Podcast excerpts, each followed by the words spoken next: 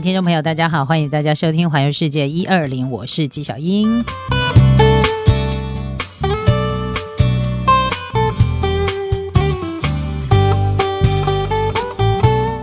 好的，我想，嗯，我的忠实的听众朋友应该都知道，我就是一个哈日族，对吧？然后，嗯，制霸全日本呢，是我最大的愿望。虽然呢，离制霸全日本我可能还有很长的一段路要走，但是就是你知道，渐渐的可以增加一下自己的触角，这样啊。那我今天呢，既想要跟大家来介绍一下，就是呃，日本的东北，哈，东北部。那其实去东北呢，可能很多人都会觉得它很冷，对不对？没有错，它的确也是很冷。然后，呃，我去东，我为什么要选择去东北呢？因为其实东北是我一直很想要去，呃，踩线的一个地方哈。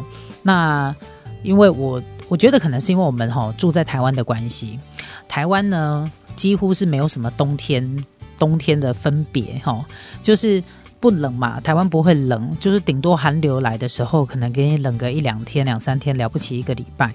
那我们很少会遇到，就是平地啊会下大雪啊。你即使要看雪，可能都要到合欢山上去。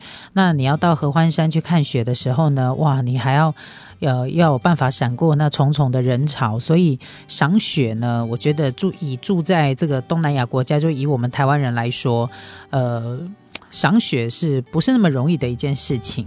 那你可能就是要往呃比较北部的地方去。那其实日本它应该是全国各地都有可能会下雪哈，只是你在他们的平地啊，或者是都市的这个都呃都心哈，就是市区，其实能够下雪下到积雪的几率也不是很高。那但是如果是东北就不一样了，因为呢东北你比如说往仙台啊、北海道啊，然后岩手县呐哈，那你往它的这个。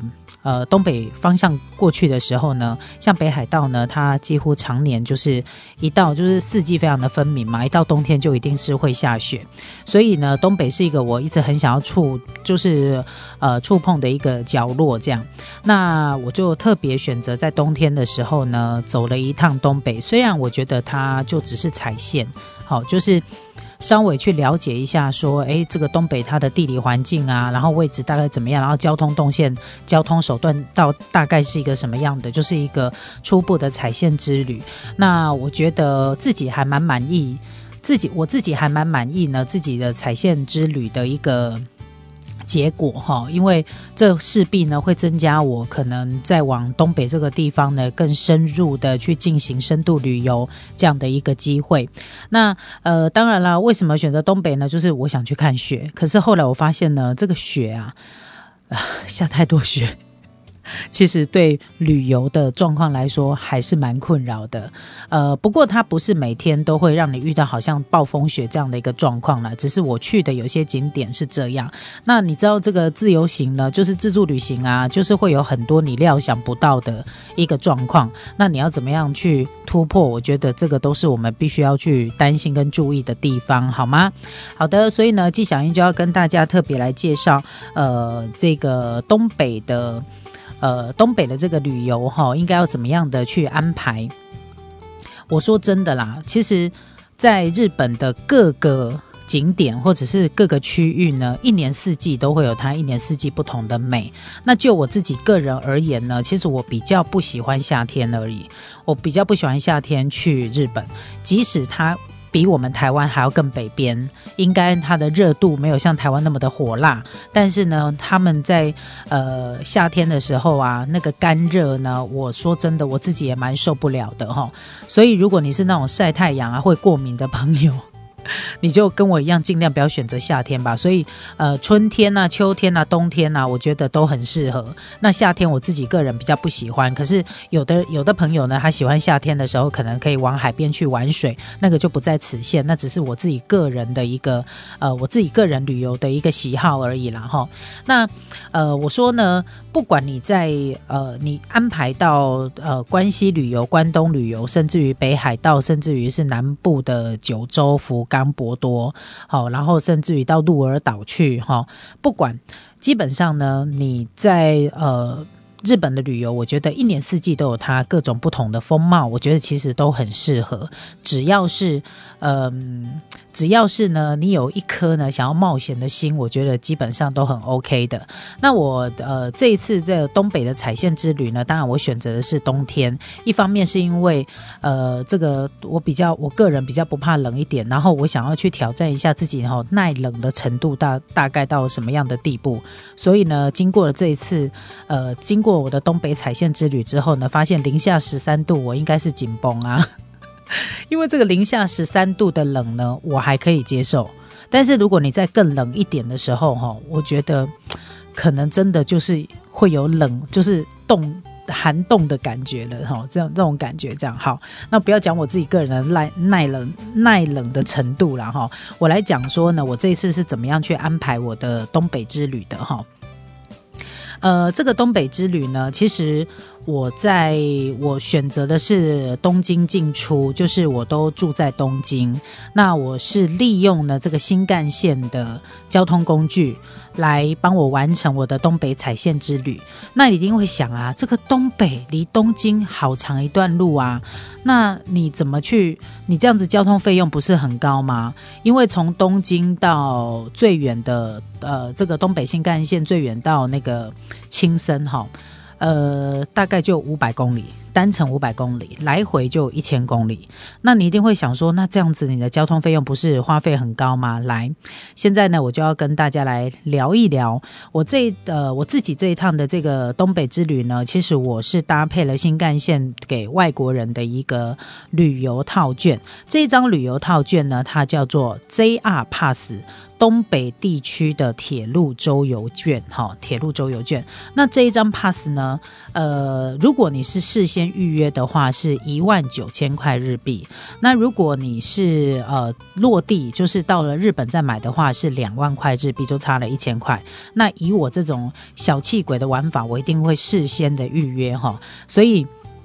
它有两个方式你可以买到，一个呢就是你直接到那个东日本 JR 的网站哈去跟他预约，然后等你落地之后再去领票。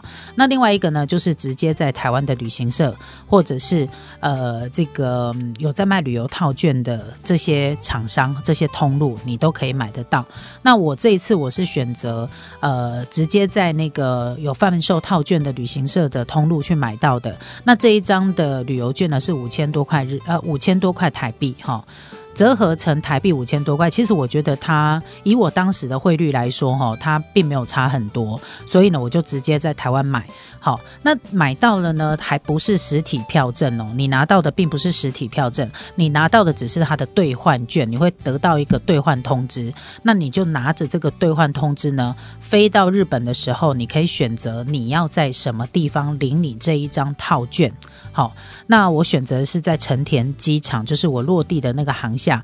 那当然你可以选择，比如说在东京，呃，这个东京车站啊，它有好多个据点可以让你选择，你都可以自己去选。基本上哈，在呃 JR 的大车站，你都可以领取这张套券的。因为这张套券它的特别之处是在于呢，它的使用期限有十四天。也就是说，如果你从呃假设你从一号买，那你可以用到十四号，那你一定会以为它可以用十四天，对？不是，它的有效这一张套券的有效日期是十四天，但是在这个十四天的范围里面，你可以任选五天来使用。好，也就是说，你可以跳着使用，比如说你一号使用、三号使用、五号使用，这都 OK。然后反正你用了五天之后，这张。套券呢，它就失效了，就没有办法再使用，所以它是两周，就是十四天里头可以让任选五天来使用，我觉得很棒，因为它这一趟呃这一张呢。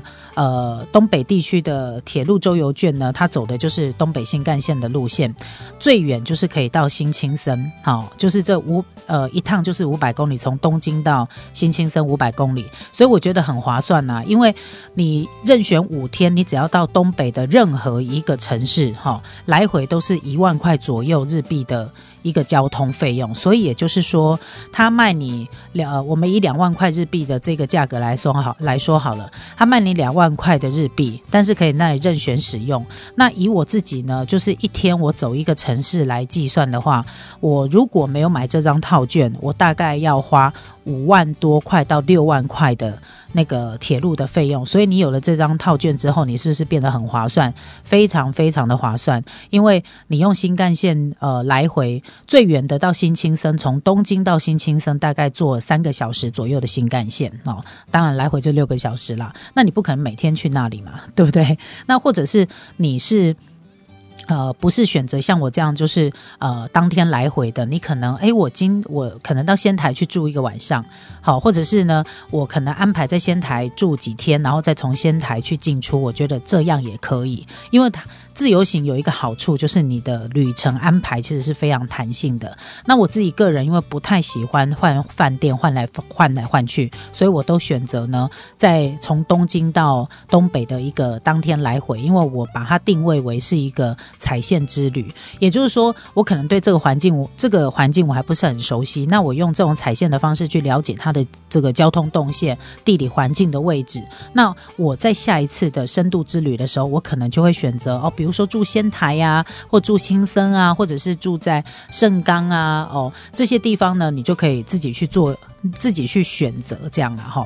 那当然这一套呢，我讲的东北的部分它是比较远的城市，可是这一张套卷其实它还包含了到伊豆啦、日光啦这些呃清景泽啊，它都是有包含在这个东呃东北新干线的这一张套卷当中。所以你可以先了解一下，说它这一张铁路周游券它能够走的位置，它能够走的地区大概有。哪些地方？那再来安排你的行程。好，所以我觉得，呃，日本旅游之所以那么吸引人的地方，是因为它帮旅客设身处地了，想好了。